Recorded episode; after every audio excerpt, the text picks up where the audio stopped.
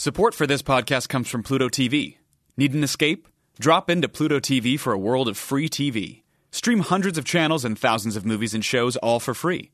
Yeah, free.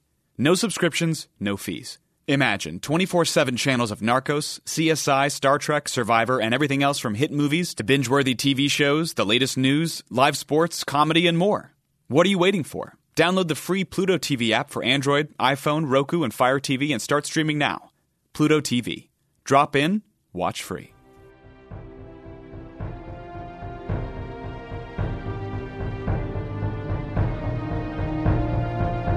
Are you having a crappy week? Well, Aang in there! I'm your co-host, Zach Muhammad, and with me as always is my very dear friend, Jacob Redman. Jacob, how's it going? I am doing great, but there is something a little bit off. Uh, you know, we're here again, recording Aang in there, but uh, I'm not sure. I'm not sure that uh, the Zach impression might fool everyone. Navi, that was actually really good. Uh, was it when, though? No, when you said that you were going to do this, I was like, okay, like this is going to just be like very bad. And and at at, uh, at points, I think if I closed my eyes, I would have just thought it was Zach. Um, yeah, well, uh, you know, I have that effect, I guess. I've been working yes. on it for like the past ten seconds, so. Wow, that's uh, that's pretty quick. I feel like, you know, give it a few more seconds and uh, you'd be an absolute master. But yes, we are back this week. We are not joined with Zach. It is me, Jacob, your normal co-host, and we are joined by special guest, Fifth Wheel Navi. You know her from coming up third place in the Renap third third wheel competition, but first in all of your hearts. Uh, and you know her from the What You Doin' podcast, the Phineas and Ferb rewatch with Davis, comma Will and Felipe. Navi, how are you doing? I'm doing really well. Um, well, I mean, as well as you can be during these times. I mean, I'm still yeah. stuck inside, but yeah, it's been yeah. fun. What about you? What have you been up to? Uh, I've been good. You know, it was snowing like crazy in Chicago. You know, more weather talk. We have to talk mm-hmm. weather. It was snowing like yeah. crazy. And then it finally has stopped where you can like walk outside. So that's nice. I went on a walk to the lake. Uh, I, you know, I've gotten my outdoor time. I would say I'm, I'm doing, uh, pretty well, all things expected. How's the weather where you are? It's actually warmed up. I remember uh, past couple of weeks, I've been complaining about a cold snap where it was like minus fifty Celsius. I don't know what that converts to in Fahrenheit, but it, it was uh, very very freezing. That is the answer. Like way too cold to have to convert it. Yeah, but today it's actually minus one. It's been the warmest warmest it's been in like almost a month now. So I'm really excited. I went on a walk this morning. It was great. The the air was crisp. It was beautiful. It was great. Perfect. Perfect. Yeah. yeah. Well, uh, there you go. That is the obligatory weather talk, but that is not what you are here for.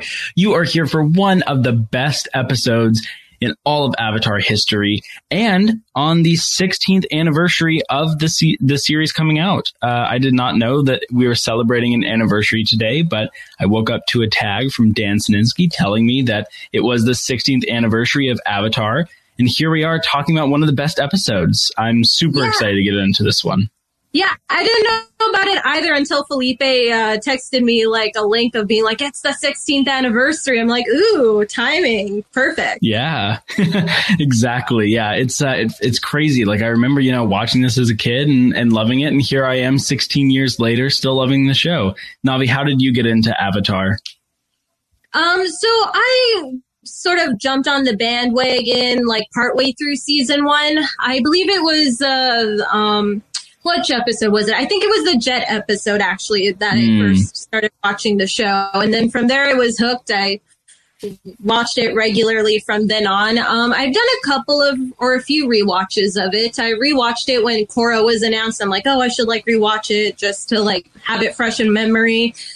And then I watched Korra. Uh, we'll, we can maybe get into that later. Um, and then I rewatched it again in college, and now I'm rewatching it with uh, everyone and Aang in there. So yeah, it's been fun going back and re-experiencing all this and remembering, oh yeah, this is a really good show.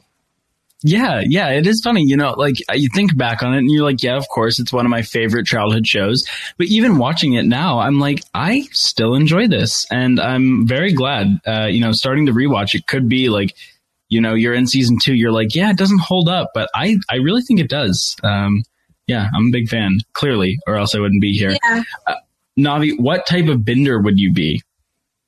Okay, so I knew you would ask me this question, so I did a lot of research.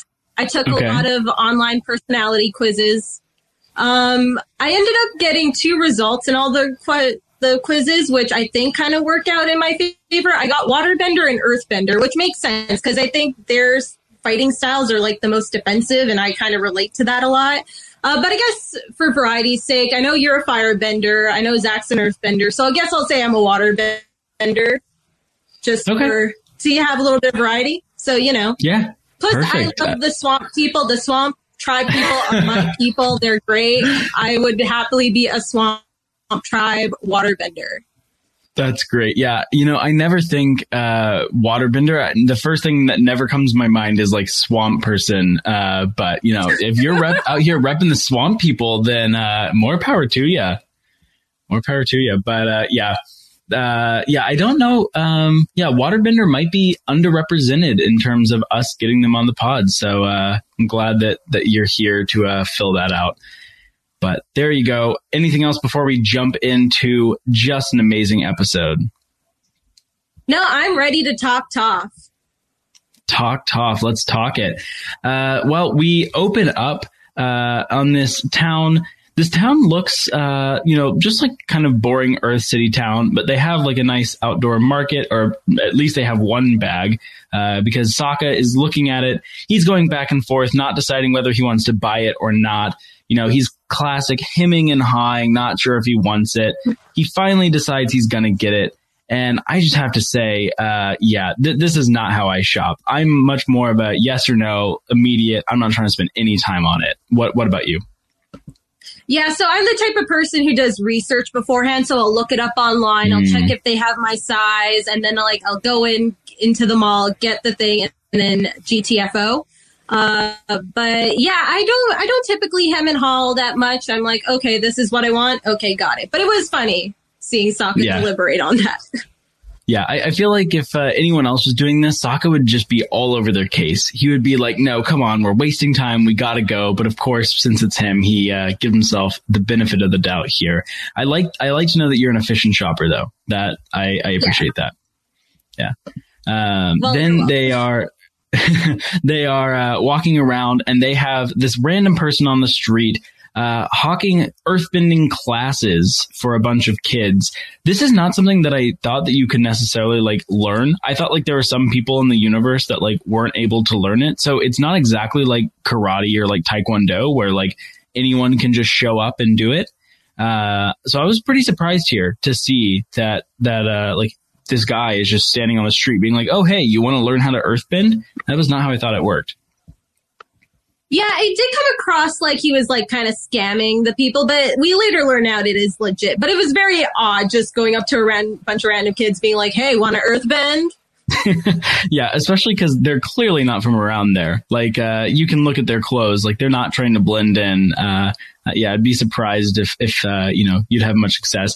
I've run into some of these people before who have, like, been like, oh, hey, you want to do this? The craziest one was uh, one time I had, uh, I was in, I forget what city, but someone, like, was like, oh, hey, want to see this magic act? And I was like, sure. And he took me to an alleyway and just showed me, like, two tricks. And I was like, this is odd. Like, please That's do this so in the street next time. Yeah. Yeah. Uh, very, very odd. Uh, not a fan. Uh, ha- have you ever been hawked to, to buy anything like that? Well, oftentimes, like in the mall, there's always like those people that are like, hey, try on this uh, lotion samples we have. And then if they mm. get you in their grasp, they like talk for hours and hours and like basically like peer pressure you into like buying this skincare. So I always try to like nope. avoid them whenever possible. No, that's uh, that's very fair. Uh, so, but we see Aang not uh, not as successful as you are. Uh, Aang decides to go to this class. Uh, it's uh, it's Aang who's like already a young kid, and then a bunch of much much younger kids yeah. who all look very into it. Uh, they look like, you know, this might be lesson number one for Aang, but these kids are like diehard earthbending uh, academy, I guess, students. they're probably students. Yeah, I yeah. think that's fair to call them students. Yeah, but they just like launch him off with like a rock bending thing and just throw that boulder in his face like in an instant. I'm like, wow, these kids are pretty powerful. Yeah, yeah. It seems like these kids are like the same power as like the random earthbender warriors that you would run across like in the like on the front lines. Like these kids are lifting rocks and attacking Aang as if it's like no big deal. Like send these kids to the front line, they're ready. Yeah, exactly. um, this also seems like a terrible sales tactic. Like we have Aang go to class and just get beat up on his first day. Like there's no like quick win for him. Like I would not sign up for more classes. What about you? No, I wouldn't. I've taken martial arts classes before, and oh. like they were never like this. So, what sort of martial arts did you do? Uh, I my brother and I both ended up doing Taekwondo. I think I made it to like blue belt, and then I was like, I'm I I don't like physical activity, and then I like. So. Yeah, yeah. Hopefully, no one uh, threw rocks at you. I feel like that's really quick way to dissuade you from coming back. No, I mean, the one good part was that I really got a chance to, like, beat people up. Like, that was my favorite part. But, like, we didn't do it all that often. We would just beat up, like, the little, like, things that they had, those mannequins or whatever. So, yeah, not as appealing. Uh, mm-hmm. Yeah, definitely not as fun. Doing- well, oh, sorry, what? Did you end up doing arts at all, or did you talk about this yeah. before? So I, I did do Taekwondo for a little bit. I, I was like really young when I did it. So I don't feel like I got a, a lot out of it. Like I was so young that like, yes, I was progressing through the belts, but like, I don't know. At the end of the day, I was still like a nine year old. Like uh, what could I possibly do? Um, so yeah, I did it. I was, I was, well, uh, you know, never a huge fan. With that magician in the alleyway, you could have like beat him up if you like tried something. Oof, I don't know. I'm uh, I'm pretty weak and very scared of confrontation, so I think that I would be uh, I would be wiped out. Um, just like uh, the these students here that are talking about Boulder at uh, Earth Rumble six. Uh, they're talking about this like there's you know this uh, like W W E type fight. And Aang is very interested. He wants to learn about it. But the kid is not very interested. Uh, he gives a classic middle school or elementary school line where he's like, oh, it's on none ya. None ya business. Uh, yeah. Yeah, you know, and Sokka loves it too, because Korra yeah, Sokka loves this one. I feel like the Aunt Wu, Aunt Who joke, which like I will stump for till the day I die, is way better than that. And Sokka like no sells that one. So I feel like, uh, yeah, Sokka's, Sokka's gone down in maturity throughout the year. Yeah, I agree with that one hundred percent. But I still kind of yeah. love him. In spite of that, so that's true. Uh, yeah, he's like he's like the lovable kid who's just like gonna keep being more and more annoying, but you gotta love him anyway. Mm-hmm. Um, yeah, yeah. So here we have Katara, who's very much determined. She's like, all right, well, uh, I will get this information. She comes back. She really seems like uh, you know she got her way in some sort of like I don't know flirtatious way, but then we immediately cut to. Two kids who are frozen together uh, in the alley, probably a magician right behind them, honestly, uh, right there, about yeah. to get them out. And uh, yeah, they're uh, able to go to the Earth Rumble six. Uh, what do you think about Katara here pulling a fast one on the kids? Uh, well, it's very effective. That's for sure. She like had them like at the side. So they're like hanging like perpendicular to the like ground. It seemed a bit much, but uh, those kids were kind of a-holes, so they deserved it. Yeah, I agree. I do think it is a bit much. Uh, you know, like, I don't think, like, these kids are, like, just generic brats. Like, this has to be pretty traumatizing to be frozen to, like, the side of a wall. Like, uh, uh yeah. yeah. Yeah. I wonder how long um, it took for, like, ice to melt until they could, well, like, get out. That's actually a good point because we see Katara freeze a few more people like earlier, um, but always then like there's someone else there to get them out. So like she freezes Zuko on the ship in like early in season one, but then there's like a firebender uh, who's able to like get out the other firebenders. Like there's no one here to help him and there's no fire. So these people are probably stuck for a long time. They probably missed Earth Rumble six. Yeah, how unfortunate to miss Earth Rumble six, eh? I know. Thing. It really is uh, quite sad. Uh, but then we jump to the uh, the location, Earth Rumble six. We see this like uh, competition hall. Uh, it looks exactly like like a W W E ring with a big um, Earth platform standing in the middle and arena seats all the way around. Uh, spectators are everywhere around, but no one is in the front row. Uh, this is not a joke that I expect when this happens, but I find it funny every time. So Aang and the rest of the group sits in the front row, and then Rox immediately gets sent next to him. They're like, oh, I guess that's why no one no one sits here. I always yeah. think that's funny. But then they sit there anyway. Like, they just stay there. Right? like, like it's there's enough time. You could keep walking up the stairs. Like, it's not that hard. Uh, yeah, that's that is a great point. Uh, mm-hmm. I, I agree with you there. Um, but then we get the leader of the ring who says like the, you know, classic, like, uh, welcome to the Earth Rumble, and Chin Fu is ready to kick this off. Uh, yeah. Are you into wrestling at all? No, my main exposure to wrestling, uh, are when the, uh, like wrestlers transition to acting. Uh, though I will say that, I don't know if I should say this. Okay, whatever, I'm going to say it. So, uh, back in like twenty fifteen, there was like this random like flash game that's free on the internet. And it was called John Cena's Sexy High School Adventure, where you play as John Cena going to John Cena High School and you date other John Cenas.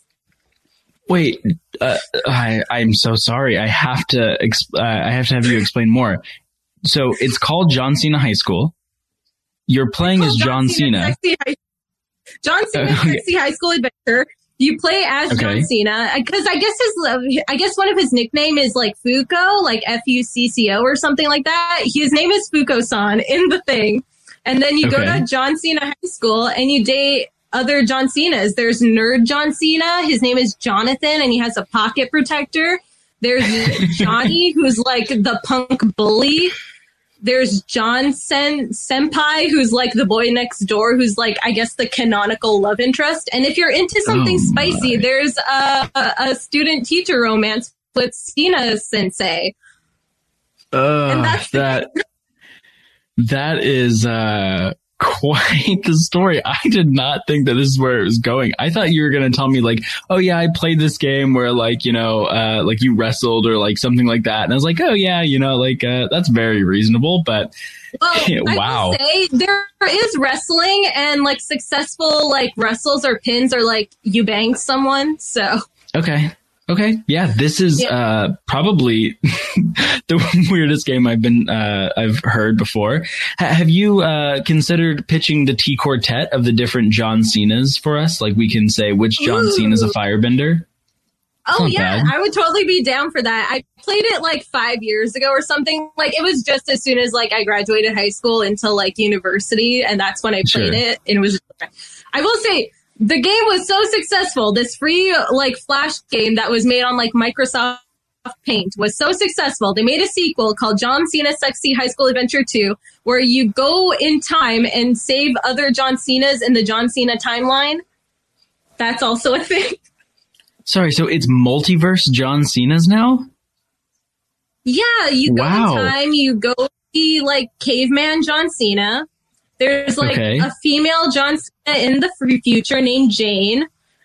Uh, a very controversial one is you go back to, like, World War Two and confront Hitler John Cena. That's also a thing. Oh, my God. I was about to say official Aang in their game, but I'm not sure we can get behind that no. one. Yeah, no, and uh, you have, like, this Doc Brown John Cena who, like, got... guides you through the timelines. It's very bizarre. Anyway, back on track. What's your experience with the W W E, Jacob? I would say that most of my experience does not come from uh, John Cena Sexy High School, I believe is the name of this game. It comes from the uh, Rob and Akiva Royal Rumble. I would say that is the most okay. wrestling exposure I have. Um, that too. Yeah. That too. Yeah. Uh, I was like, I had a game on, I believe, like the PlayStation two that was W W E, but then I wasn't supposed to play it. And then it broke and I was too embarrassed to like say that I had it and like wanted to get a new one because I wasn't technically supposed to have it. It was like one of those like gray areas, like My mom wasn't happy I had it, but she wasn't going to like actively take it away. So I just like had to yeah. give up. And I think I only got a week out of it before I scratched the disc. So really, oh. I could have been a huge wrestling fan, but I didn't get into John Cena Sexy High School and my other game broke. So here we are. Um, I know. But, you know, I understand it uh, well enough to understand what's happening here. Uh, the rules are pretty simple. As Chin Fu says, the goal is to throw one person out of the ring. We start off with the Boulder uh, and the Big Bad Hippo. The Boulder is a classic character. Seriously, one of the best characters that we see mm-hmm. in this show, voiced by Mick Foley, a great, great uh, character here. Uh, you know, obviously playing on The Rock, making fun of him a lot. Uh, he's classic wrestler, like super boastful. I absolutely love him. What are your thoughts on the Boulder? Yeah, the Boulder's great. I love that he talks in the third person. He's like, the Boulder will do this. And I'm like, you tell him. Yeah, uh, that, that definitely is what he does. He, you know, he really knows how to hype it up for the crowd. He's able to really make it seem like a real match. Uh, and it does seem like the Boulder is like a pretty good earthbender. So like he's facing this hippo. How, how would you describe the hippo? Well, he's like a very uh, large man missing a lot of teeth. I think he only has like, what, four teeth left in his mouth because yeah, he like... Four, four teeth max, yep. He, like, yeah. And it turns uh, out because he eats rocks. Like that's his thing, I guess, is that he eats rocks. Yeah. Yeah, which, which is, is like... It is a choice. Like it, it's not surprising that he does not have uh, that many teeth. But it also seems like the hippo is playing a little dirty here. So as the match gets start uh, gets started, the hippo just like jumps up and down and causes the entire arena to shift, such that like the place, the earth plane that they're standing on, is like rocking back and forth, and it like makes it really hard uh, to you know stay up on the platform. The Boulder's like about to fall off, but then uh, gets a part of the ring to like prop himself up and then throw it at him. Uh, and then I believe that is what uh, the Boulder uses to uh, like knock him out of the ring. The Boulder wins. Uh, yeah, yeah, I guess the Boulder is the face and everyone else is the heel, I guess, in that aspect. Yeah, but you would think that someone so annoying as the Boulder would like be the heel, or at least like sometimes would be, because like the Boulder is pretty insufferable. Uh, yeah, but not as insufferable as the next person that comes up, which is Fire Nation Man. Fire Nation Man is just full on lame. Uh, it's like an overweight, as uh, Zach would say, a portly chap who's uh, just like carrying a Fire Nation flag, singing a song in a Russian accent, which I did not think was like Fire Nation at all. But the song is terrible. Uh, like, I know we have a tier list of songs. Like, Navi, this has to be the worst song we've heard, right? Do you agree with me here? It is the worst song. I will say, though, I think he, he's like based off like the Russian wrestlers from back in the day, back when like the Cold War was still a thing. And like a lot of people would like make the Russian wrestler like a heel, and like they would put on a fake accent. They were actually Americans, but like they would pretend to be Russians. I learned that from season one of Glow. I haven't revisited Glow at all, but that's okay. that's the one thing I picked up on. So I think it's sort of a play on that. Yeah, yeah, I, that makes a lot more sense to me, because like I've never connected uh, Russia with the Fire Nation, uh, and it seems like this person's just here to get destroyed. We actually find out later that he is an earthbender. Like later in the episode, he like sends some rocks uh, at the like at Team Avatar's way. So like mm-hmm. clearly, this is just like the person who drew the short end of the stick. He couldn't come up with a better character, and he uh, and he becomes the Fire Nation, uh, Fire Nation Man. He's he's made quick work of. Like he's able yeah. to get out really quickly. Not much really to say there in that fight.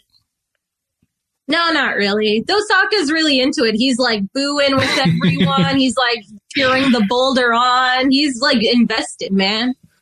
Yeah, it only took Sokka like what five minutes to just become a diehard Boulder stan. Like he would be playing Boulder Sexy High School all day. yeah, going through the Boulder timeline to save it. Good times. Exactly. Yeah, like uh, Sokka would be all over that.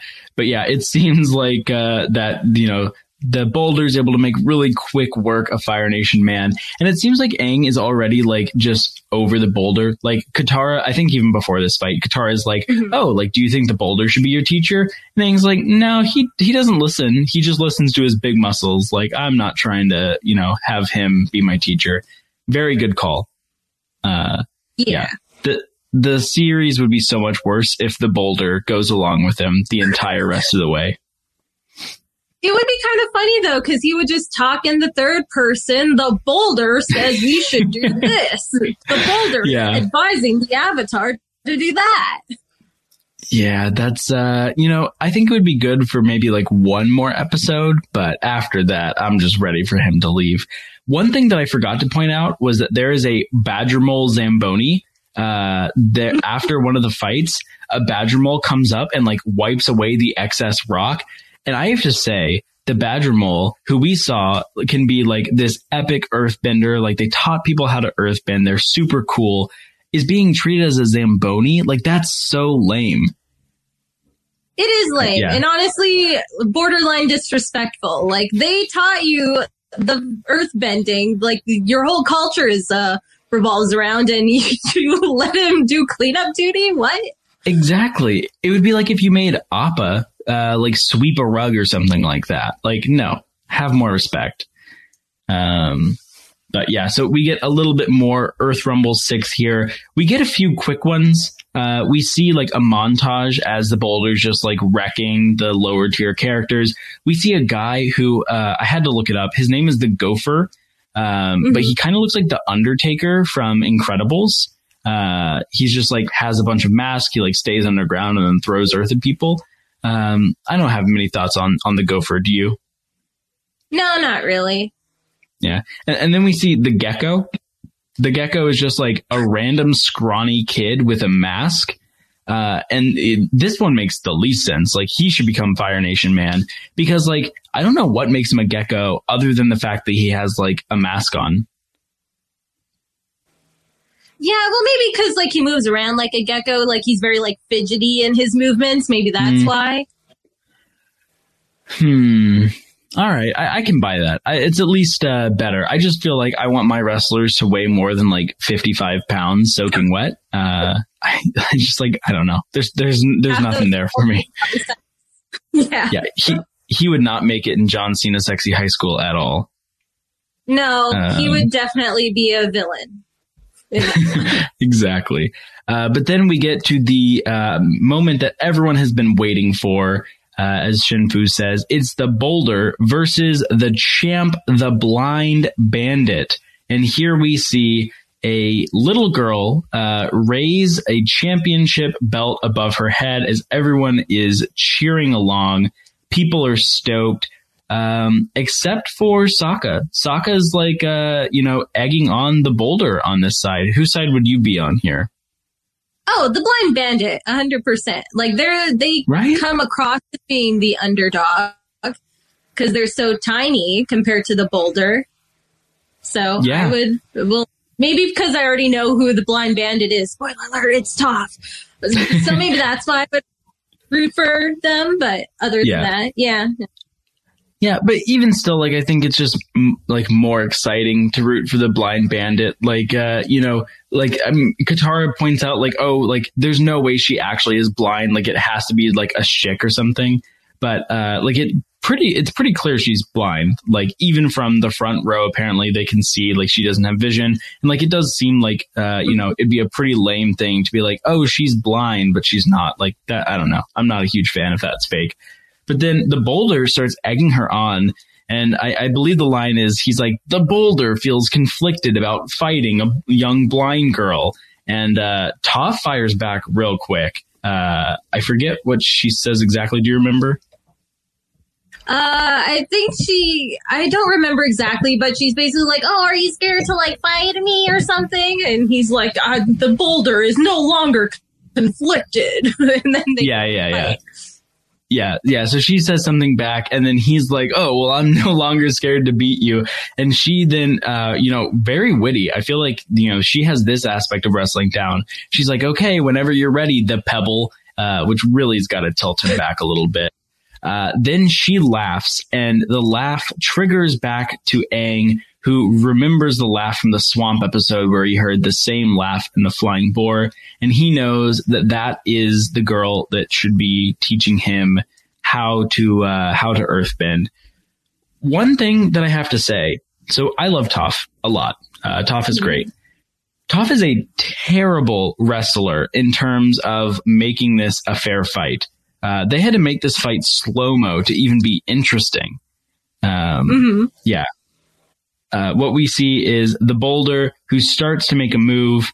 Uh, we then cut to Toph's point of view, and Toph can see like uh, a bunch of circles going away um, from like where she is, and she can like see where the Boulder is.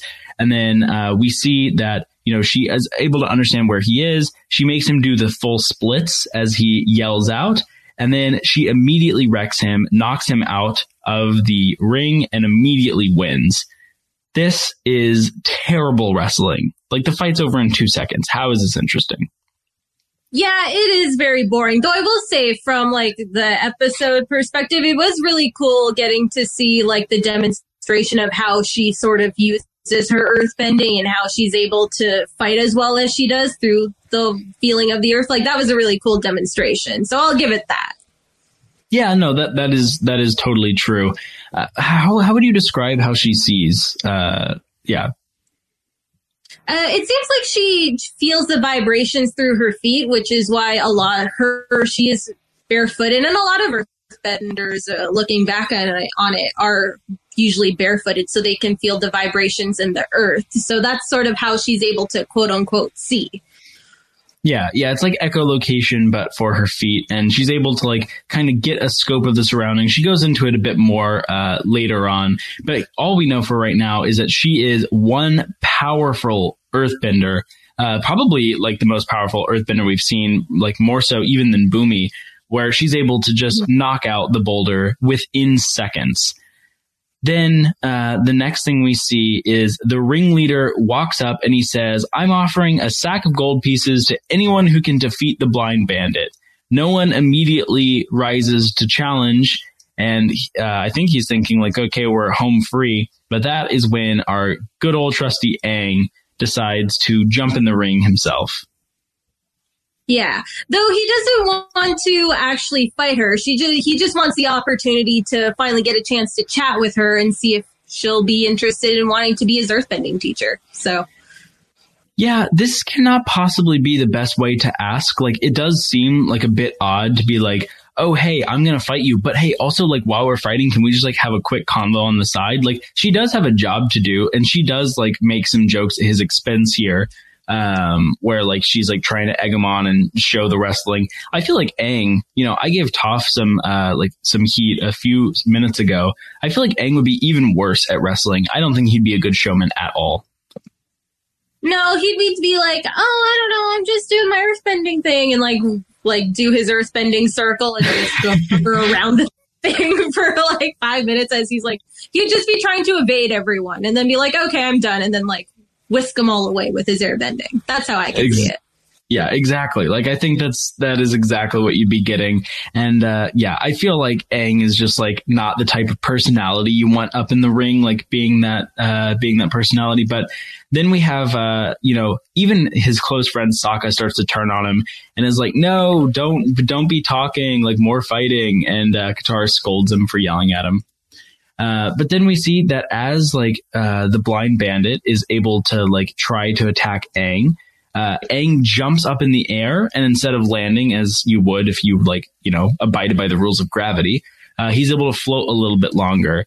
And Toph is like, "Ooh, like you're the fancy dancer because you're not like uh, you're not always on your feet." That's a pretty good name. Uh, you know, she may not be the best personality for wrestling, but she sure can come up with some good names. Yeah, and we'll see that later on throughout the series, that Toph's nicknames are uh, A one plus, as I like to call it. Yes. She really yeah. hits the nail on the head. Have you ever played the game Quiplash? It's like I a Jackbox game. Yeah. yeah. I feel like I feel like Toph would just like destroy at Quiplash. Like, I feel like that would be like the thing that she would be best at. Like, I know she's an incredible earthbender, but like she's so quick and witty. I feel like she would just destroy at that game. Like, I would always be voting for her answers. Yeah, same. Yeah. Um, but then what we see is, uh, you know, back to Toph and Aang fighting here. Uh, Toph sends a blast at him, uh, at Aang, and Aang jumps up and then sends an airwave back at Toph. Toph, you know, being blind and all, has no way of being able to see the airwave. And Toph just gets knocked out of the ring, like really, uh, like really quickly, has no chance. And she gets upset and just decides to leave. Uh, yeah, it, it looks like Aang won the belt. He won the belt and he won the money, uh, which makes Sokka really happy. Yeah, he like is grabbing the belt, grabbing the sack of money, whereas Aang is like trying to call back to Toph, and Toph is just like, I don't want to talk to you right now. Like, now's not the time. And then like just closes the, I guess, I don't know, corridor to the dressing room or something in his face. with yeah, his or her, maybe. Her- Maybe like the most hidden uh, corridor ever, because it's like an earth, it's like an earth wall, and then you like lower the wall and then walk into the corridor. Like that's that's airtight. You know, we've seen some like fire doors and some airbending doors, but the earth doors are the most hidden. You just can't even see where they are. No. Um, then the next thing we see is, well, first off, we have Sokka, who's very happy that he bought the bag because the bag matches the belt. So thank goodness for that. Uh, I was really on pins and needles for that one. But we go back to the Earthbending Academy, where Aang is talking to the students uh, and trying to find out more information about who this blind bandit is. The students explain that the blind bandit just shows up to fight and then dips. Uh, no one knows who the blind bandit is.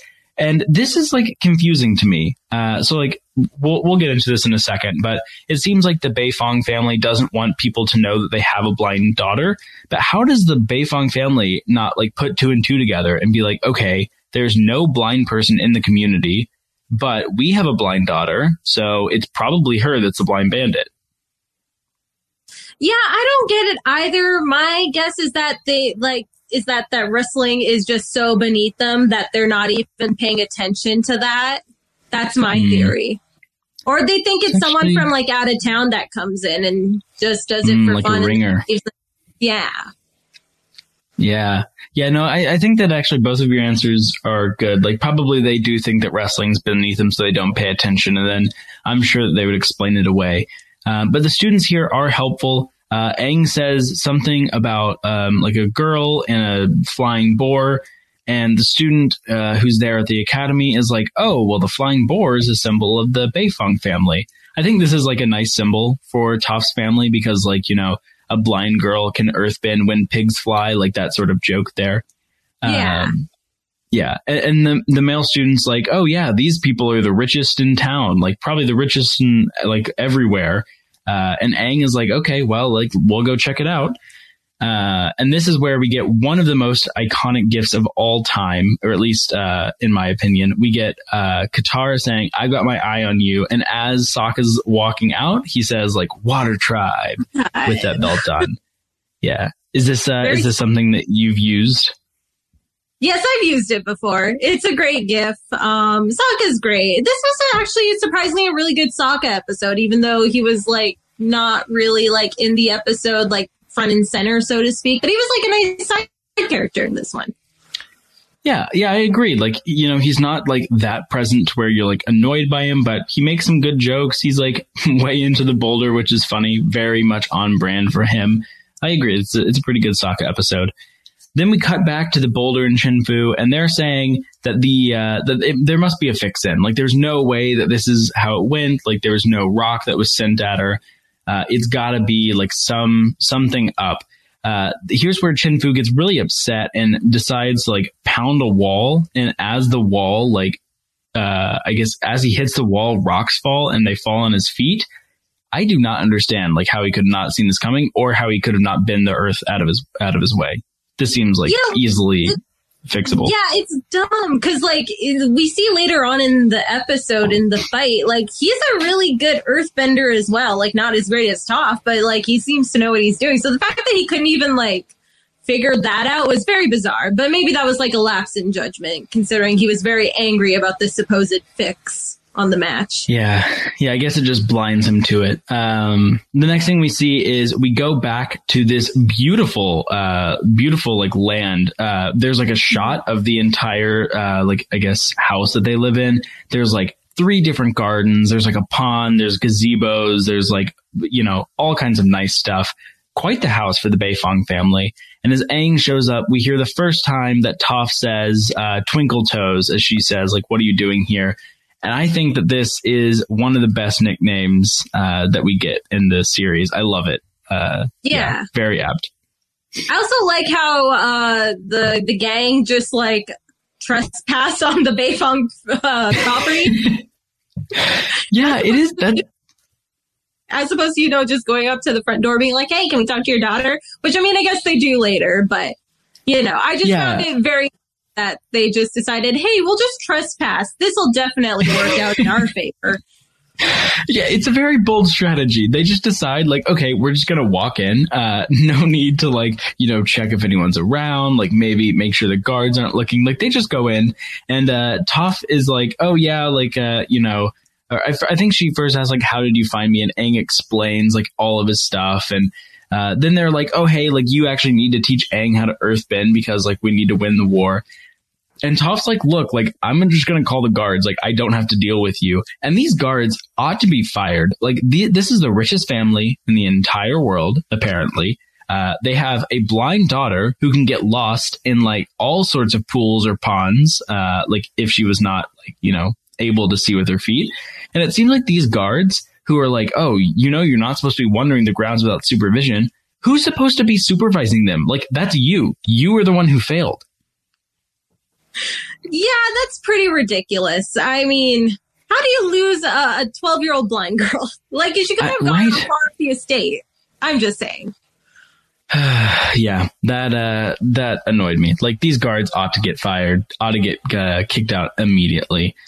Um, then we cut to uh, these two very pretentious parents sitting on uh, like a very nice sofa, drinking some tea. They're inquiring about Toph's uh, earthbending lessons. And the earthbending teacher from before is saying that she's at the beginner level, just doing breathing exercises.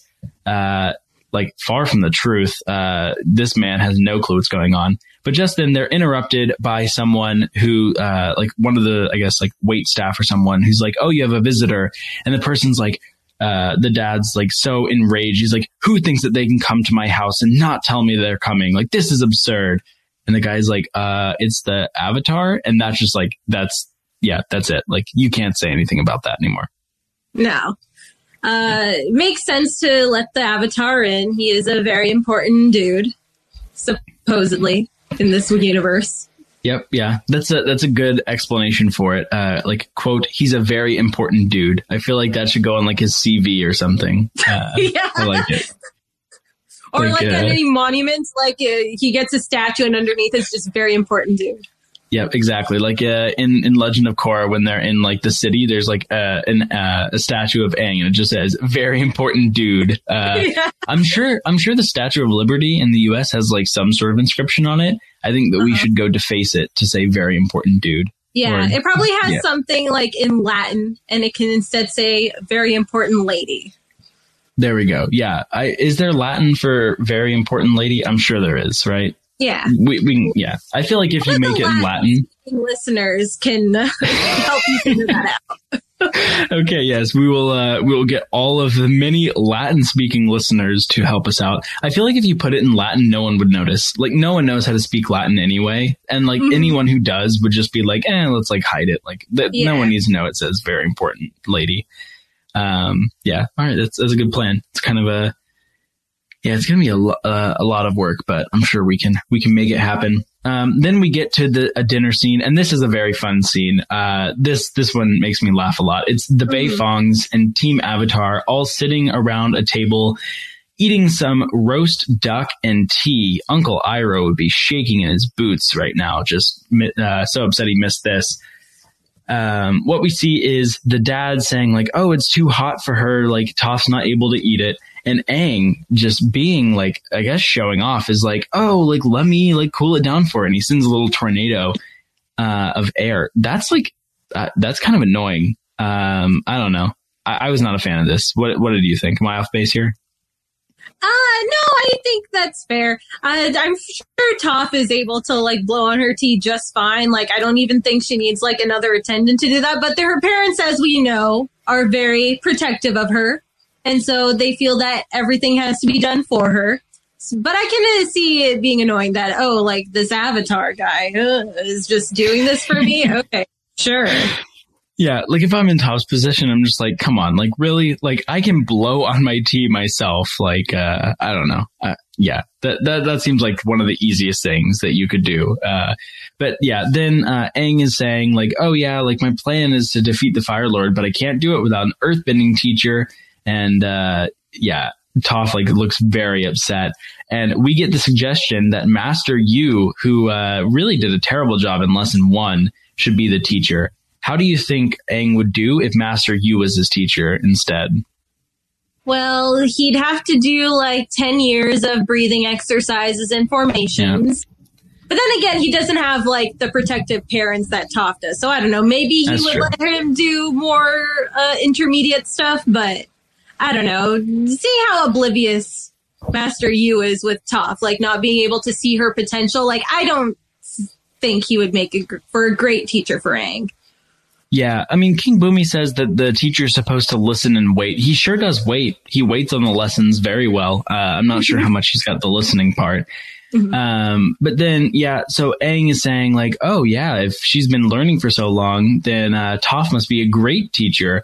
And that's when Toph sends a little rock under the table and uh, hits Aang in the face. This is this is hilarious. I don't know what on earth the other members of the Beifong family were thinking. Like, why did Aang just faceplant into his food? But very funny, knowing what we know. Yeah, it was really funny. Maybe they're just like, oh, it's the Avatar. They they have their quirks, I guess. Yeah, like, what what a weird quirk. Like, could you imagine if, like, uh I was, like, having you over for dinner and I'm, like, telling all my friends, like, oh, yeah, like, it's so exciting. Like, Navi's coming for dinner. One weird quirk she has is that she slams her face in her food. Like, oh, my gosh, I do not. It lets him enjoy the flavors, savors in the meal. Uh How else yeah. are you supposed to enjoy a meal if you can't faceplant in it? That's true. You know, get all of your senses involved. Uh, you know, touch, touch is an under, underused sense in terms of eating. So why not faceplant into it? Um, yeah. So, so then we see, uh, you know, they're talking about like more of her earthbending. Uh, her dad is like very much ableist here. Is like, oh, because she's blind, she'll never be a true master.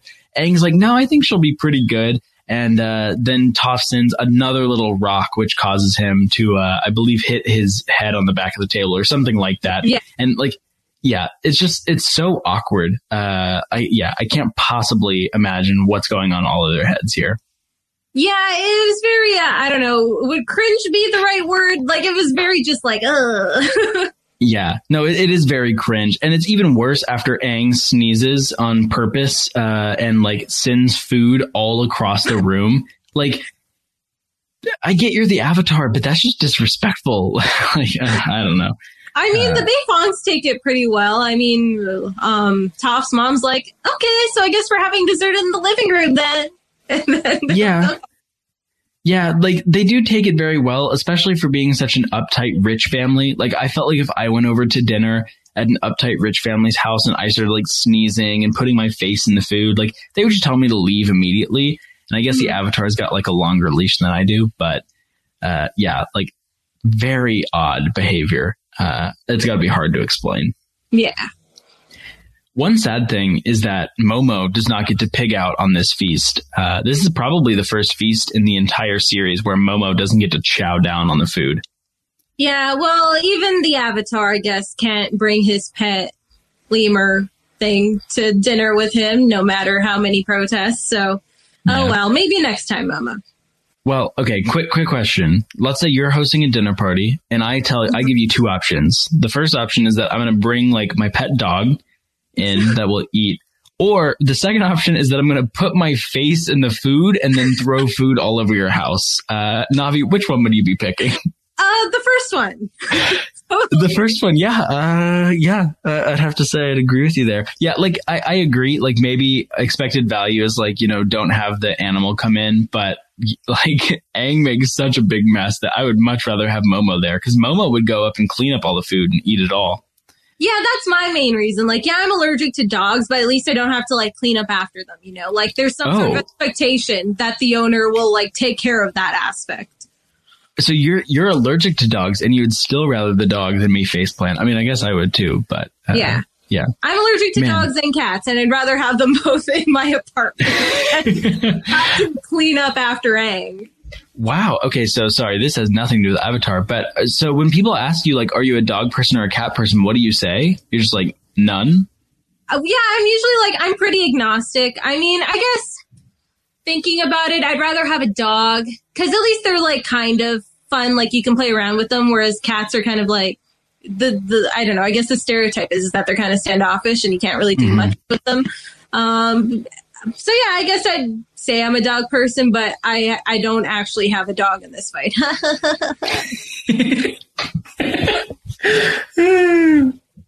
No, that, that was good. I, I Sokka would love that joke. Sokka would literally write that joke down in his, like, uh, notepad and, like, do it for stand-up later. That that yeah. was uh, that was quite good. Uh, anyway, the next thing we see...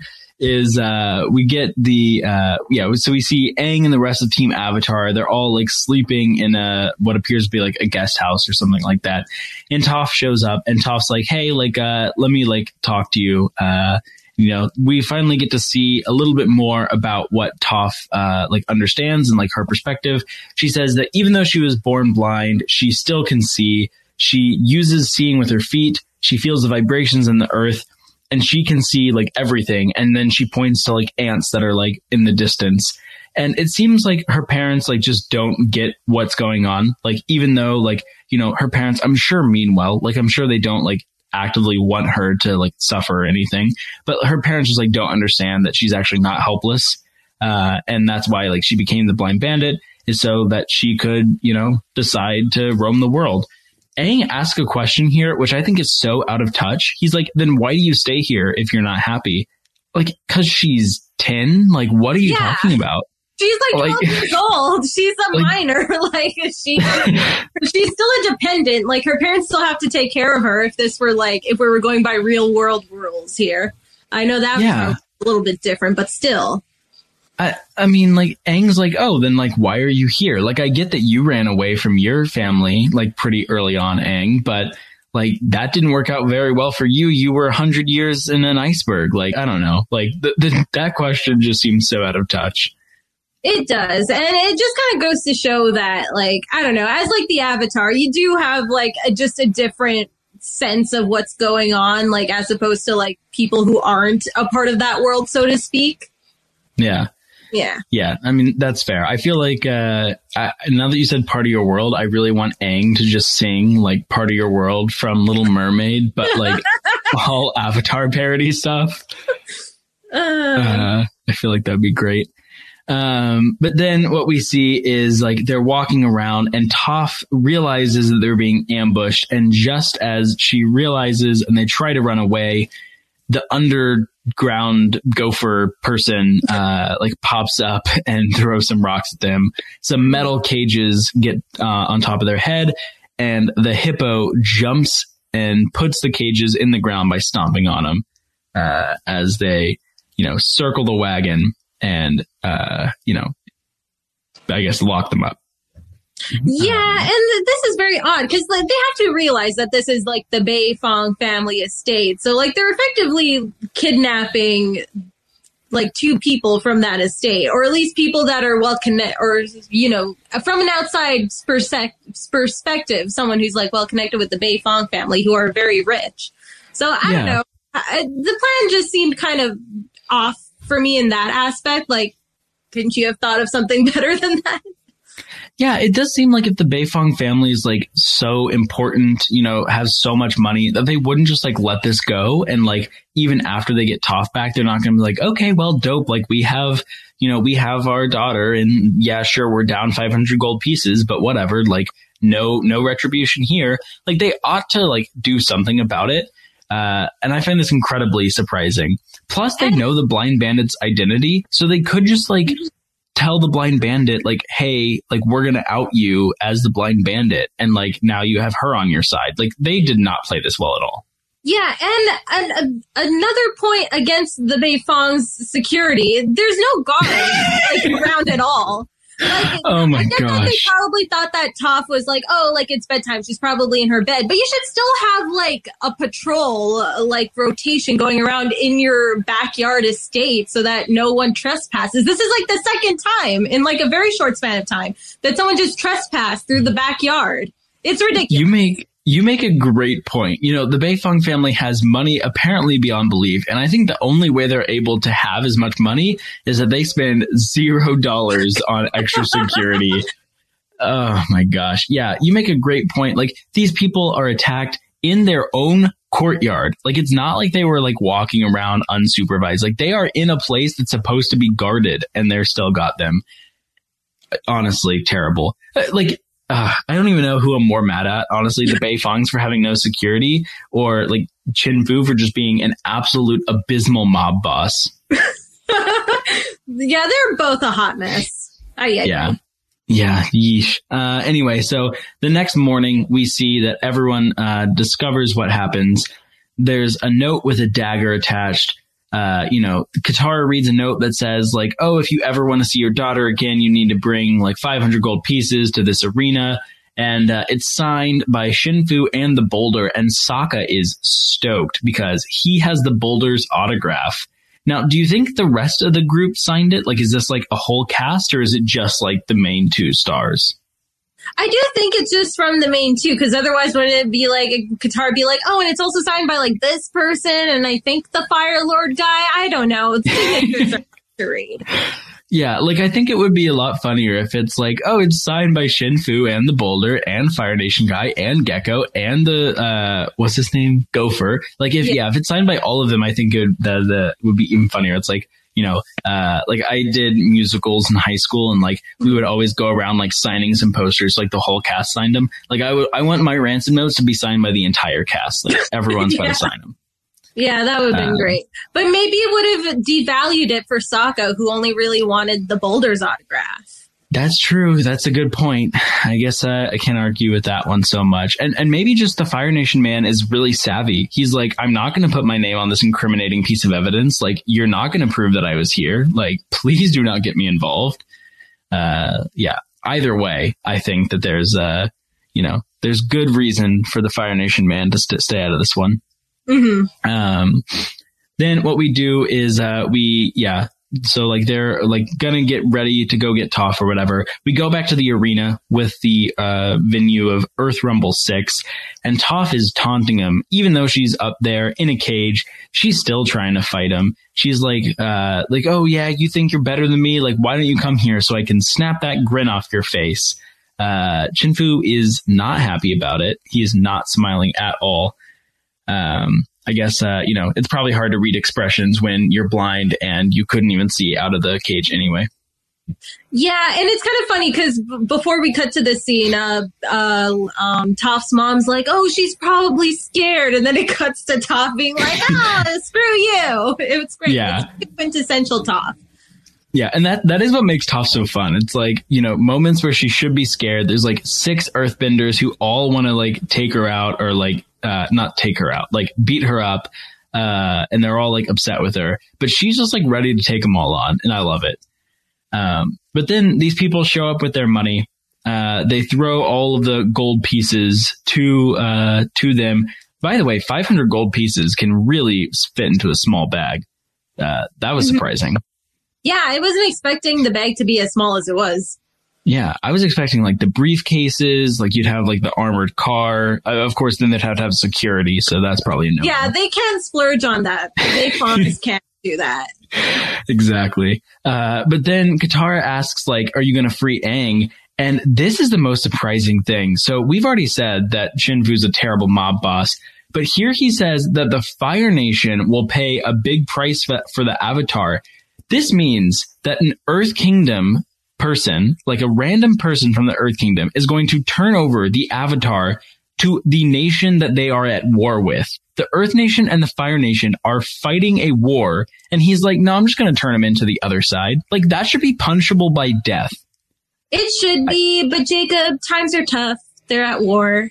I mean, he got really mad about Toph and Aang splitting the gold. Uh, I, yeah, I don't know. I, this makes no sense.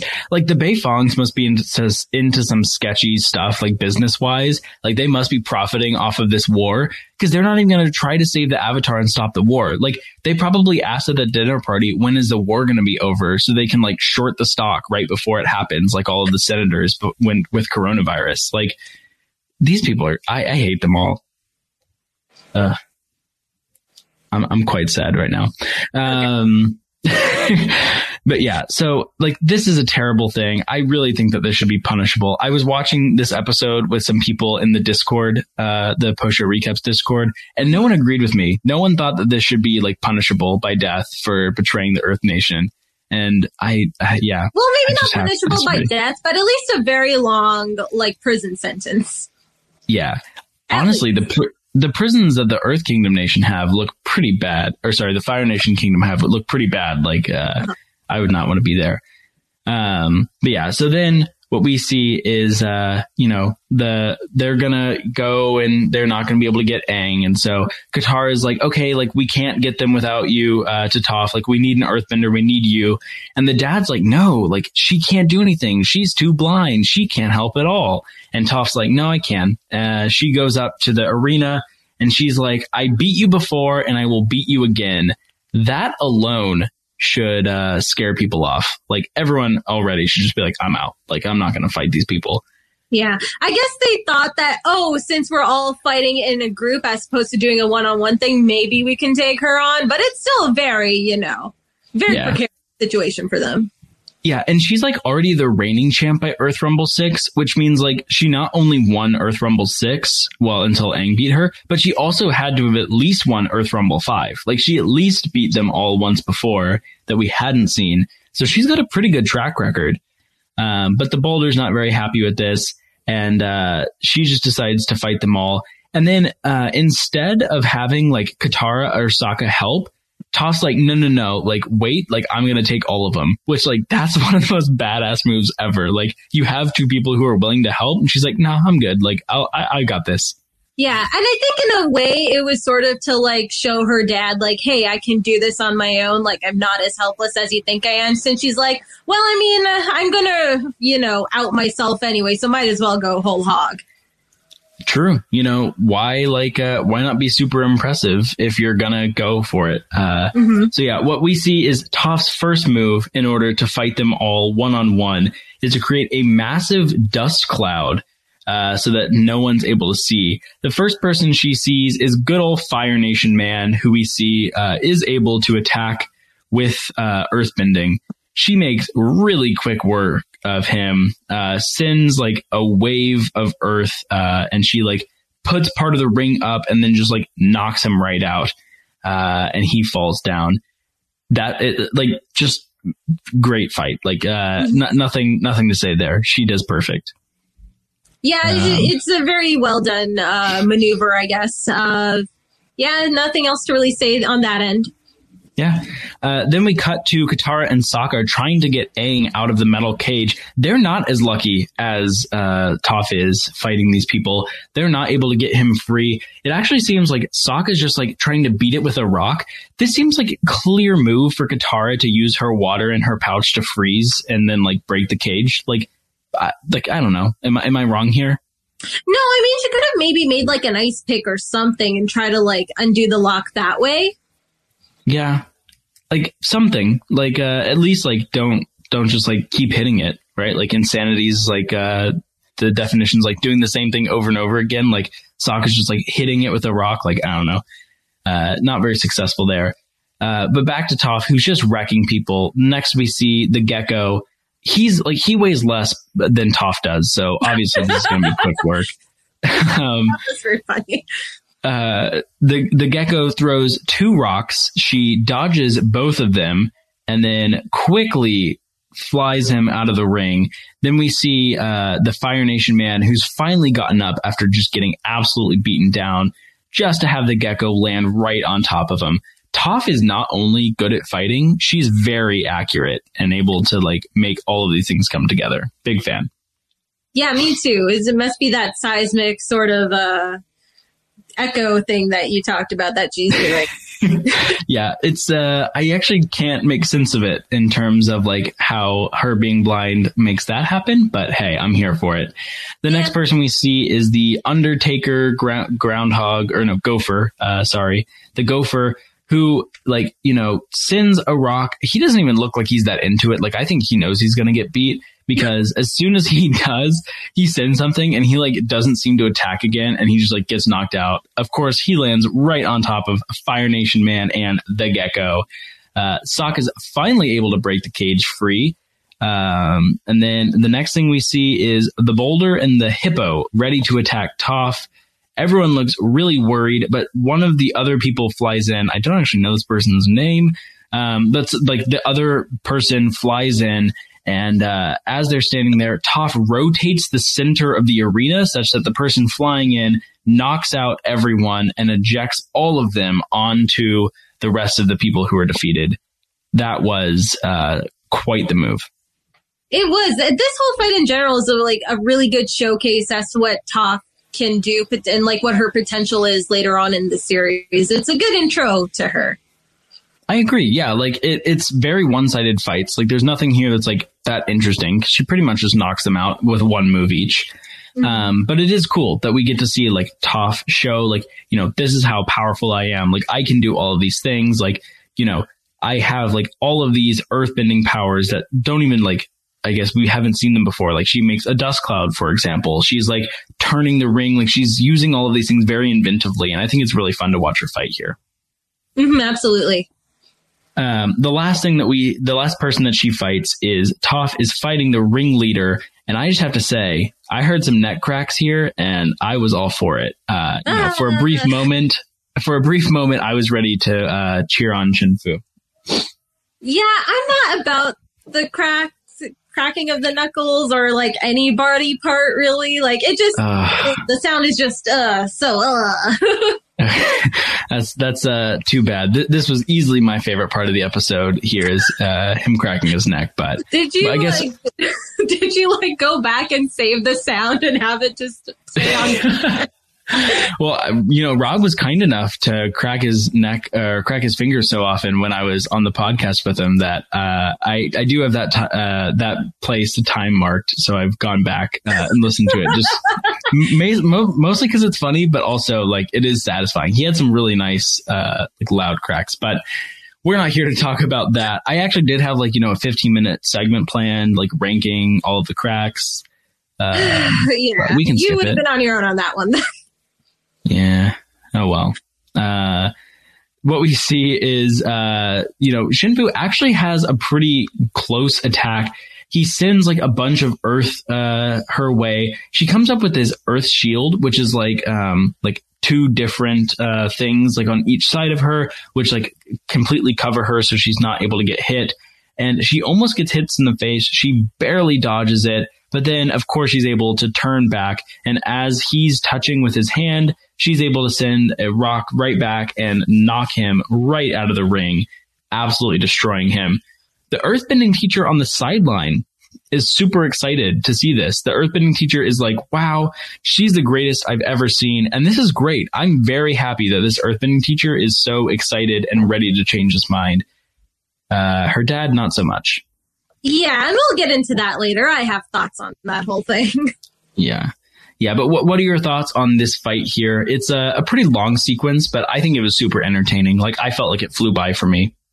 Yeah, it, it totally was one-sided in Toph's favor. Uh, maybe towards the end it was kind of iffy, but she seemed to have it under control. But yeah, it, like I said before, it's it was a great showcase of Toph's skill and seeing what she's able, what she's already accomplished skill-wise, and see how that further develops as the series goes on. Yeah, yeah, I, I agree with you. Um, and, and it's like really cool to just like, you know, see her. She's like not the person that you'd expect to be like a great earthbender, but she is like super competent. She's doing earthbending much more creatively than we see like the earthbending grunts do it. Uh, and like, yeah, it's just, it's fun to see some like new type of earthbending. And then plus we get Toph the character, and that's like just bar none the best. Um, so I definitely a great introduction episode for her here. We cut back going to the uh, heavily unsecured Beifong uh, house where Toph is talking to her parents. Essentially, she says, like, I know that you see me as helpless. You think that because I'm blind, I can't do anything. But I actually love being an earthbender, and I really want to do it. I'm sorry I kept a secret, but I hope that you can accept me. I thought that this was great. Like, I don't know what more she could have said. I think she's, like, saying it succinctly. She's to the point. She's saying, like, uh, you know, you mean the best for me, but I need more. And the dad just does not, uh, does not deliver here. Yeah, I, I understand you're always, like, parents, generally speaking, are generally, you know, they want the best for their kids. But you shouldn't, like, stifle them. And is I guess it's a, a bit different situation considering Toph is blind, but just because she's blind doesn't mean that she isn't capable of, you know, do excelling at these things. And she's clearly yeah. shown that she's excelled well. And I think a part of the reason why she excels well is because she's, like, sort of making up for that, you know, uh, perceived uh, disability that she has. So um, I, I, I don't understand what more she could have done. Like, she's proven that she's fully capable of taking care of herself, and her parents are just not about it. It's kind of sad, actually. Yeah, it, it is. Like, before this, like, maybe you could just say, like, the dad didn't know, like, he wasn't able to understand, uh, like, I guess, what she was capable of. So maybe he was, like, erring on the cautious side. Maybe he was scared. But now that he's seen it, like, she's clearly a special earthbender. Like, she's got power beyond belief. And even even he says, like, you're going to be cared for and guarded twenty-four hours a day. That's huge for him. He hates guards. So that's, like, yeah. He has to spend um, all that money on security. Exactly. Like, sheesh, like, oh my gosh, that's going to be, it's really going to hurt him. Um, but yeah, it does seem like, you know, he, even when, after seeing how powerful Toph is, is still like scared of what could happen. And this is where I like no longer think that he like has her best interest in mind, and he's just acting selfishly here. Mm-hmm. Um, the, the rest of the gang is getting ready to leave. They were just going to like leave her and, uh, I guess never see her again was their plan.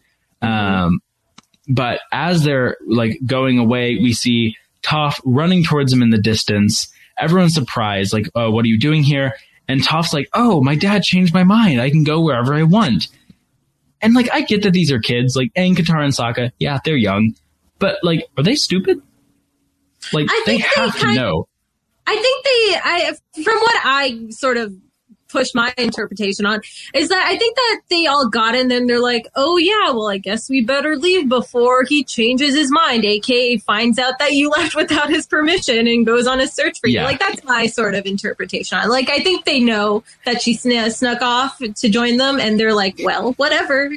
Yeah, I mean, it's not that uh, th- much that's, yeah yeah th- that seems a lot more likely. Uh, but then Toph, before she's even able to go, wants to uh you know, settle the score a little bit. And she's like, okay, like, uh, I'm going to teach you something right now. Aang sends him up in the trees, beating him, and says, all right, now we're even. I'll take the belt back. And so Sokka, obliging, tosses it down and hits Toph right in the head. It's a pretty funny gag, uh, that she's yeah. not able to see it because she's blind. This makes me laugh out loud. Mm-hmm, yeah. It's unfortunate. You know, Sokka finally was able to coordinate a belt with his bag, and he has to give it back. But at least he got his last word in, word in, so to speak, by letting it hit Toph in the face. Yeah, yeah, that's uh, that's that's fair. Uh, and then the last thing we see in this episode is uh, the dad, uh, the Beifong father, has gotten both the uh, Chin Fu and the master teacher together and said, "The Avatar has kidnapped my daughter, uh, and I want you to bring her back." And reveals a ton of gold coins ready to give to them. Uh, you know, if a bag is five hundred gold coins, like this is easily like four or five thousand. So quite the payday. Yeah. And I have questions about this. Like, I get getting Master Yu to like be on your team to find Toph, but why would you get the guy who purposely kidnapped your daughter? And you're like, hey, like, you know, this guy is like sketchy as hell. Why are you going to bring him on? I guess it's like, hey, the enemy of my enemy, because he knows that uh, the the Vince McMahon of this world wants uh, the Avatar, but yeah. I don't know. The, the questionable decisions all around. You know, I think he's shown a track record. You know, he's been able to say, like, I've I've uh, kidnapped your daughter once, I can do it again. And while that should not work for many people, I, it works here for some reason. So, uh, you know, I, I think that that's what we're going to have to go with. But I agree. Like, even getting the Boulder uh, instead of, like, the Vince McMahon type is probably better. But, you know, what can you do? Uh, but there you go. That is The Blind Bandit, one of my favorite episodes of Avatar. W- what do you think, Navi? What are your impressions coming off this episode? Uh, fantastic episode. Great to finally see Toph, uh, not yep. just in like a weird vision thing, but actually seeing Toph and seeing her do her thing and saying her quips. Like, Toph is my favorite of the gang, um, mm-hmm. so to speak. So I'm super excited that, and I'm happy that I was invited to talk about her. This was a ton of fun. Yeah. Yeah. I think it's, uh, like, this is one episode that, you know, I think back on and, like, I, I think I like it more that I watch it. It's like one of those where it's like, oh yeah, like Toph finally enters. It's like, it feels like you're building up to this. Uh, Victor actually wrote in, he said that, like, uh, you know, when he was younger, Zuko was his favorite character and now it's Toph. I, I agree with that. Like, I really used to like Zuko a lot. And now, like, when I'm watching back, like, I'm just, like, waiting for the Toph jokes. I'm waiting for, like, the funny little bits that she has. Like, I'm just excited for that. Uh, and, yeah, I, I think that that's, like, yeah, that that's, like, exactly what I'm excited for. And I think that now that we've gotten Toph, like, it's just so much more fun to have her, uh, to get to play with her character and see how she interacts with the rest of the gang. Uh, so I'm super happy to have her on. I'm also super happy that you came on. I think that this was... Uh, a great way to, you know, introduce Toph with some John Cena sexy, what was it called again? John Cena's John sexy Cena high school? Sexy high school adventure. Adventure, yeah. One and two. One and two. Can't forget yeah. about uh, the sequel.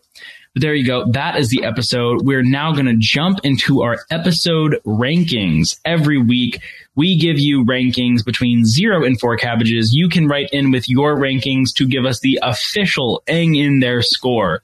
I will say, Uh, this week, I've gotten more rankings that were above four than I ever had before. You know, it's a scale from one to one, or zero to four, and people are like five, seven. Someone gave me a ten. Uh, people like this episode. It's a great episode. I don't blame them. Uh, I think yeah. you break the scale. Like, give, make sure to add on to those sevens and tens because it, it's still deserved. Yeah, I mean, uh, you know, I, I am a stickler for these, like, types of scales. Like, I would never rank something above, like, uh, whatever is the equivalent of one hundred percent. But I agree. Uh, I definitely think that, uh, yeah, th- this is one of the better episodes. Do you want to uh, kick us off with your with your episode ranking? Um, I think it's no surprise, considering I was invited to be on this episode and how much I've gushed about it.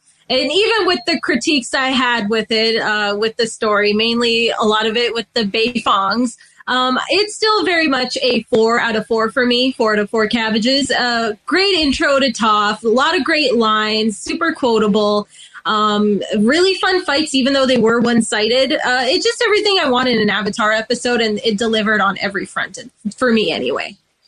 Yeah, I agree. Like, it's hard to introduce a new character, especially one that's going to be there for a long time. But not only do they introduce Toph, but they have, like, the Boulder, they have Chin Fu, they have, like, all of these, like, funny side characters and good bits. Like, this really is an episode which, like, sets up the rest of Avatar to do so well. And so I'm saying, you know what? I'm locking it in. This episode is entering the Avatar state at a four for me as well.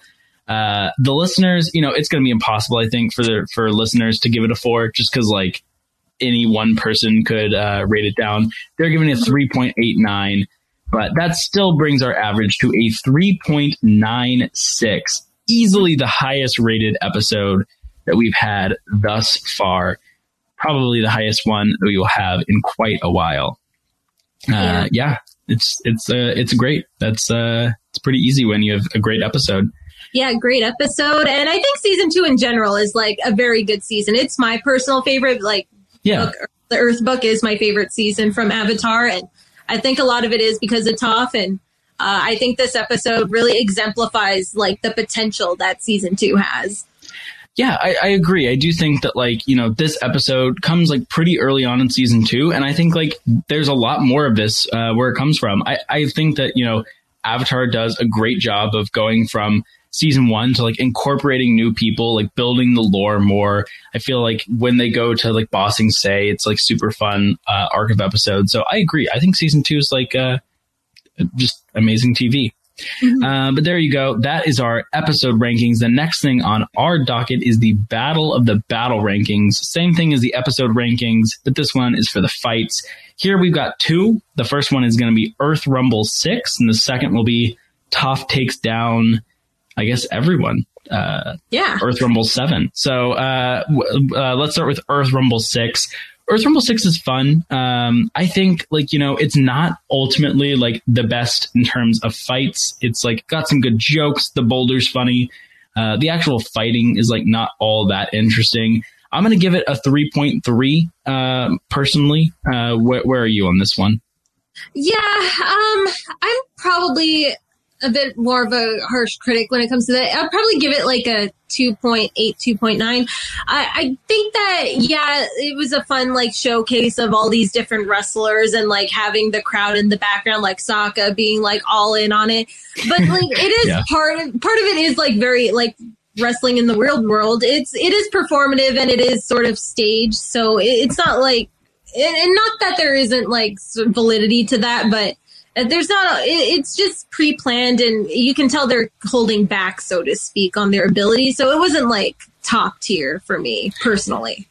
Yeah. Yeah. I agree. Like, I don't think that like any wrestle fight is probably the best fight of a T V show. Like my guess is that it's like the ones that you don't expect or like, you're not like, you know, fully ready for. And I feel like that's why like the next fight that we're about to rank is like better. It's just because like, you don't exactly know like the rules. It's not like very clear, like, oh, okay, this happens and this happens. And like, I don't know, you don't have like the set sequence of events. So it feels like you can be a lot more inventive there. Um, that being said, where would you rank the next fight that we see, which is uh, Toph takes down everyone? Ooh, I do think it's at least a three point oh for me. Um, I don't want to rank it like too high up because we're going to get fights later on down the line that really fully showcase like everyone's abilities and are really epic. I'm thinking like a lot of this stuff towards the end of season three. Um, yeah. So I'd probably give it like a three point one, a three point two. Uh, I, I'll do three point one. I'd okay. say. Yeah. Yeah. I mean, I definitely think it's a better fight than the, uh, than the first one. I'm at a three point five on this one, uh, bringing it to an average of a three point three. I think that this fight is uh, definitely better than the first one. I feel like we have Toph, uh, like really get to come into her own. It's really fun to see like, you know, the different ways that she's fighting. The only thing that we saw previously is her like absolutely wreck the Boulder in one move. But here we get to see a little bit more. Uh, I really do like when we get to see from her perspective and see the like concentric circles exiting her body as she like sees other people. I think that's like a cool gimmick. So I'm gonna, I'm gonna give it a three point five. But yeah, I think like it's a it's definitely a, one of the better fights uh, that we've seen. I, it's not like the best fight. I will say the best fights I think are season three, as you said. Um, but there you go. That is our Battle of the Battle rankings. Next up, we are going to go through some listener questions. As always, you can write in avatar at posho recaps dot com. Uh, I do always love reading through the listener questions. First question comes from Sarah. She asks, what would be your Avatar The Last Airbender wrestling name? And I don't want uh, a John Cena Navi. Uh, I feel like that's just too creepy. I just couldn't. I couldn't. Um, th- does anything come to mind for your uh, Atla wrestling name? Hmm. I don't know. Uh, I'm not a fighter. I'm a lover. Actually, no, I'm not even a lover. I, I, I like sit on my ass all day. Like, I'm not, like, I know earlier you talked about, oh, what bender would you be? Honestly, I would not be any bender. I would be like the nondescript Zelda N P C character that's very boring, or like the Sokka of the world. Like, I can't handle that. Like, that's too much for me. So, like, yeah. I'd probably be on the stands booing and rooting for people. Um, so that's sort of my stance. Maybe I'll think about it. Um, but if you yeah. have one, go on in. Yeah, I think I would be like more of an antagonist type. Like I would be someone who's like pestering. I know like my sister uh, like always got annoyed with me because I would just like push her buttons all the time. So I think like something like uh, uh, this is going to sound so dumb, like the the flaming antagonist or something, like where I'd like be dressed in like fire or something and just be like constantly like being annoying. And then I'd just get immediately wrecked because I'm like scared to get into a fight, but I would like talk a big game. I, I think that's that's where I'd be. Yeah, the the heel, yeah. I guess, is uh, is that yes. the correct? Am I using those phrases right? I I believe that you are. Uh, okay. As someone who does not know what they're talking about, it sounds right to me. Uh, and Look, you know, neither of us are gonna get invited to the wrestling wrap up, so you know it's fun. We've established that's that. true. That's true. Uh, yeah, the only thing that we'd get uh, brought there for is to be the heel of the podcast. I hope that we're using that term correctly because we're yeah. gonna keep using it. Maybe they'll invite us on to talk about John Cena's sexy high school adventure. Oh, man. I feel like this is worse than the Dream Daddy uh, game that Kirsten was talking about so long ago. Like it is the... It is in that same vein. Like, it is a visual novel like Dream Daddy. So. Okay. Uh, the, I, I'm glad I at least have, like, a very correct mental image, although it's one I would like to not have thought about. Um, yeah. H- have you ever heard the John Cena prank call? I have not.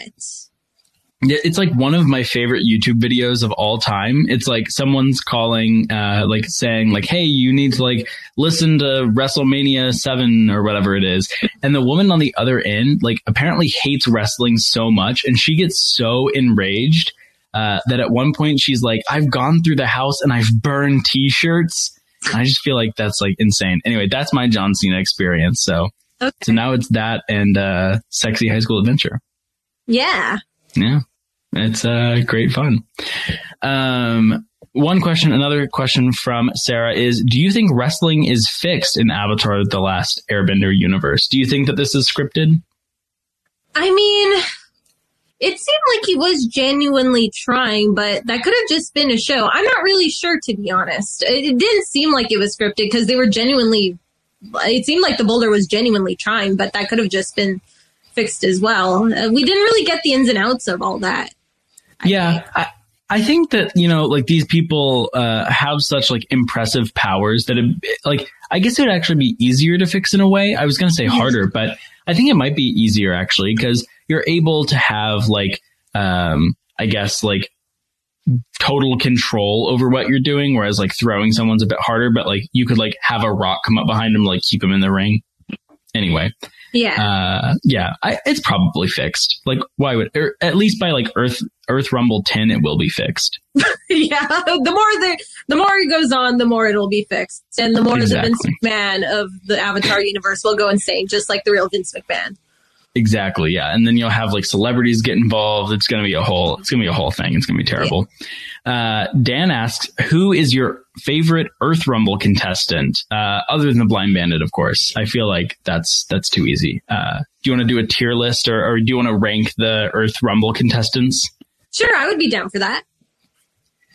So let's see. I have to say the Gecko has to be the my least favorite. Uh, you know, I just feel like there's nothing going for the Gecko. Like, yeah, how interesting can it possibly be to see like someone so small with like no personality fight? Uh, so I think I think that's my, my my least favorite. What about you? Um, yeah, probably the Gecko. I mean, the ge- at least with the Gecko, like I can visually like. Know who he is. Like I can remember him off the top of my head. Whereas like someone like the Gopher, like I don't remember what the Gopher looks like. Like I don't remember what the Gopher was doing. So I'd say the Gopher is last for me, but you know, it's interchangeable, I guess. Yeah. Yeah. They're, they're definitely the lowest tier. Uh, because like, yeah, the Gopher, like I guess has like an eyepiece. So that's like kind of interesting. It's like more interesting than like just the mask. But I feel like, uh, yeah, like going underground is just like, a losing proposition for any wrestler. Cause like, how are you going to have the banter if you literally are underground? Like, it's just like, what are we even watching? It, yeah. Yeah. It would yeah. be like all muffled underneath the ground. Like, what? Exactly. Like I'd rather hear the like terrible Russian accent from the Fire Nation Man, who I think is next in the list. Uh, if we're going like worst to best, I think Fire Nation Man, like, it's kind of a good joke. Like actually hearing that it's like making fun of like the Cold War wrestlers makes me appreciate it a bit more, but yeah. I don't know. The, the worst song in the entire series for sure. Uh, do you agree that Fire Nation Man's next?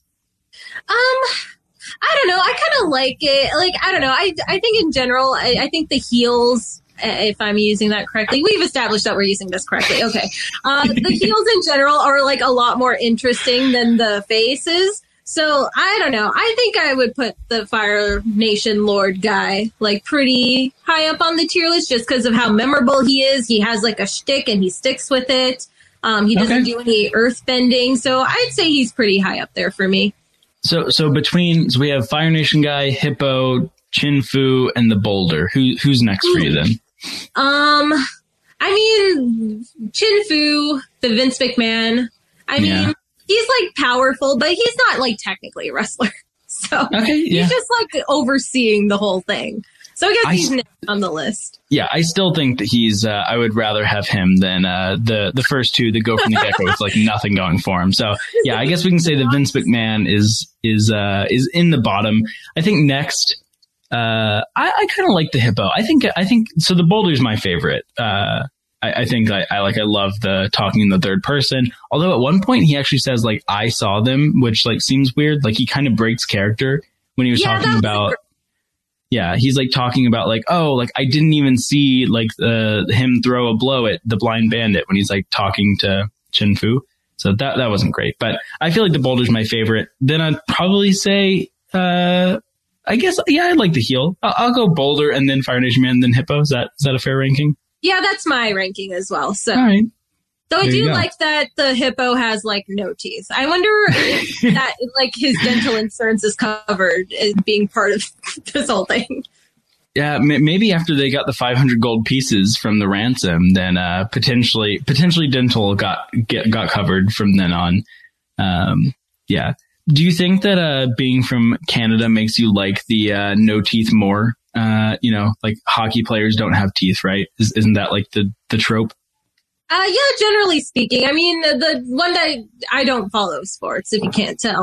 Uh, I mean, yeah. the one that comes top of mind is Dane from B B seven. Oh, yeah. Like, he's like the one that's top of mind for me. So, yeah, yeah. I guess. Yeah. And I like yeah. Dane. He's a good player. So, yeah.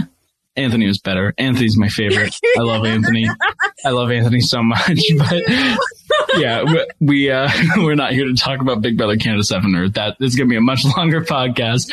Uh, Chris wrote in and asked, "Is Toph the first Avatar character that gets a last name?" So we hear Toph Beifong. Uh, well, I think we are forgetting about Pips and Pop. Ah, dang it, Pips and Papa. I can't do it. Pips and Papalopicus. The yeah. uh, Yeah, there we go. You have to really get like momentum to get it all out. Um, that's the uh, that's the person that Aang says that he is as he's trying to enter Omashu the first time. Do you know? Are there other uh, Avatar characters that have um, that have last names? Not that comes to mind in like this particular series. I remember in yeah. Korra there are characters that do have surnames, but not any off the top of my head. That yeah, it seems. Around. It seems like a rich person thing. Like in Korra, the same thing happens where like the richest family is the one who has the last name. So it, it must just like cost a few extra gold coins to get a last name, and they're they're willing to spend it on the last name and not the guards. I guess.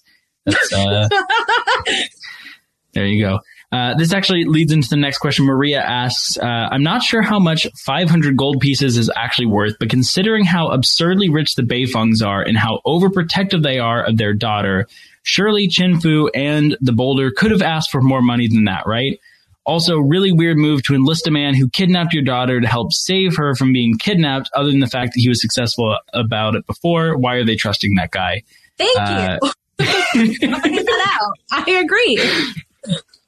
Great questions all around. Do you think that, so we've already said Chin Fu and the Boulder are terrible, like mob bosses. How many gold coins do you think they left on the table by not negotiating? Oh, so many. So many gold yeah. pieces. So like, many. Like, go for the highest amount. Like, who cares? They, oh, he's going to negotiate down. It's still going to be a lot more than five hundred gold pieces. Exactly. Yeah, I really feel like, uh, you know, the Vince McMahon type should stay to the, the wrestling uh, announcing and just not do anything else. Mm-hmm. Uh, yeah, I, at least like another thousand gold pieces you could have gotten uh, for sure. So terrible idea. And then, yeah, as we talked about before, like it is a little odd to pick the man who kidnapped your daughter to save her from being kidnapped. But hey, what can you do? Not a lot of options. Um. Rudy asked, what is the Beifong family source of wealth? Do they own the rights to all the cabbage plots in the whole Earth Kingdom? Uh, what are your thoughts on that one, Navi? I mean, I do like your theory that they're secretly involved in, like, shady shit in the Earth Kingdom. Like, they're secretly, like, funding, like, Fire Nation people or something. I don't know. I think that's sort of a fair assessment. Or they just inherited a whole ton of wealth. So, like, it's just been in their family for generations. Like, that's the only other thing that pops up to my mind. Yeah, they sure do seem like old money. Uh, they do not seem like they like have the, the frills of, of new money for sure. Like they, they seem like they just like, you know, inherited that plot of land and a ton of money. I do like the idea that they just like have every single cabbage plot in all of the land. And they're just like, they're just like sending poor people out to like, you know, go try to sell some cabbages. It's like a multi-level marketing scheme of cabbage. Uh, uh, as if we needed more reasons to hate the Beifong. Exactly. The poor cabbage guy goes through so much stuff just to, uh, yeah, just to, just to like, I don't know, make the Beifongs richer. Um, but there you go. That is our, uh, that is our, uh, listener feedback. Actually, Lydia did write in while we were podcasting. Ooh. And let me read Hi, Lydia. What she wrote. Um, she said, I'm, I've not read this, so let's hope that it, uh, is coherent.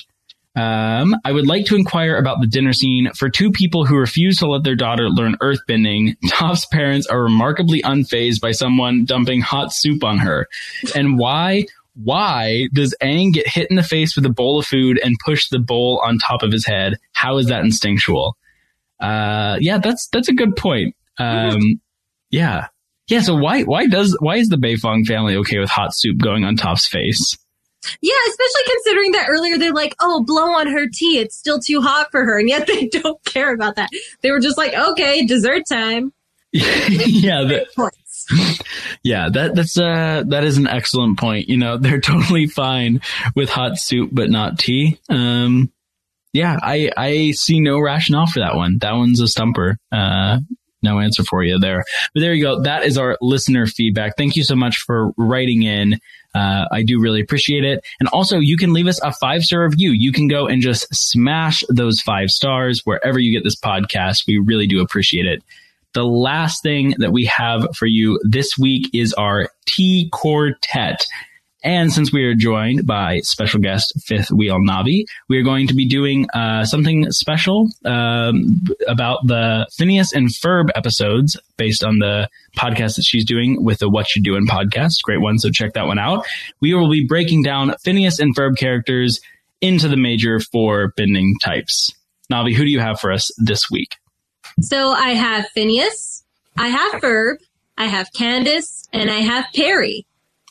Perry the Platypus. I love it. Perry uh, is voiced by uh, Dee Bradley Baker, who's uh, does the animal stuff in uh, Avatar. So, you know, obviously not a ton of animals this week because Momo wasn't invited to the dinner table, but a nice crossover there. Yeah. Yeah. Yeah. So, uh, you know, I, I like Phineas and Ferb. Uh, it was the one show that my sister and I agreed on. So we did watch it like a whole lot uh, because, you know, we'd be fighting. I'd want to watch one thing. She'd want to watch another and we'd agree on Phineas and Ferb. But I'm going to let you take it uh, from here and uh, tell us where they go. I will uh, chime in um, as we go. So where, who's the who's the most obvious? I have an inkling, but where do you want to start? Um, well, why don't we start off with the uh, titular, or one of the titular characters, uh, Phineas. Um, All right. And I've actually had a pretty tough time uh, trying to sort them, I guess, into the bending types, mainly because, like, I overthink it. I'm like, well, you know, on the surface, they're this one, but actually, they're this one. Whoa. Um, You're going second level for this. Wow. I am, yeah. That's, but I ended up yeah. sticking with my gut. So uh, I had Phineas as the airbender because I think that he does sort of uh, exemplify that sort of carefree but still intelligent, um, go with the flow innovation, I think is a key word here for me. And when I think of Aang, I think like, yeah, he's fun loving and fun, but he also has like innovative ways of fighting. And I think Phineas sort of fits that spirit. But what did you think though? Yeah, no, I do. I definitely think that he's the inventive one. I think he's like the one thinking outside the box, not necessarily doing what's normal. You know, I mean, all of the crazy things they get up to, like, has to be uh, like someone in that group has to be the airbender, or else like you're not coming up with these crazy ideas. Mm-hmm. And I do think that uh, Phineas is the airbender. I, I will say, like, he also kind of seems like he could be a waterbender. That's the other one that I uh, was like going back and forth on, just because I do think that he has like lots of uh, like different ideas. He really can fit in anywhere. And I felt like maybe, maybe uh, he could be the waterbender, but I ultimately I was, uh, I had settled on uh, airbender. So I'm uh, mm-hmm. happy, happy to uh, agree there. Uh, do you want to go to Ferb next? The other uh, titular character? He's got to be the hardest one, right? Yeah, he was the hardest one.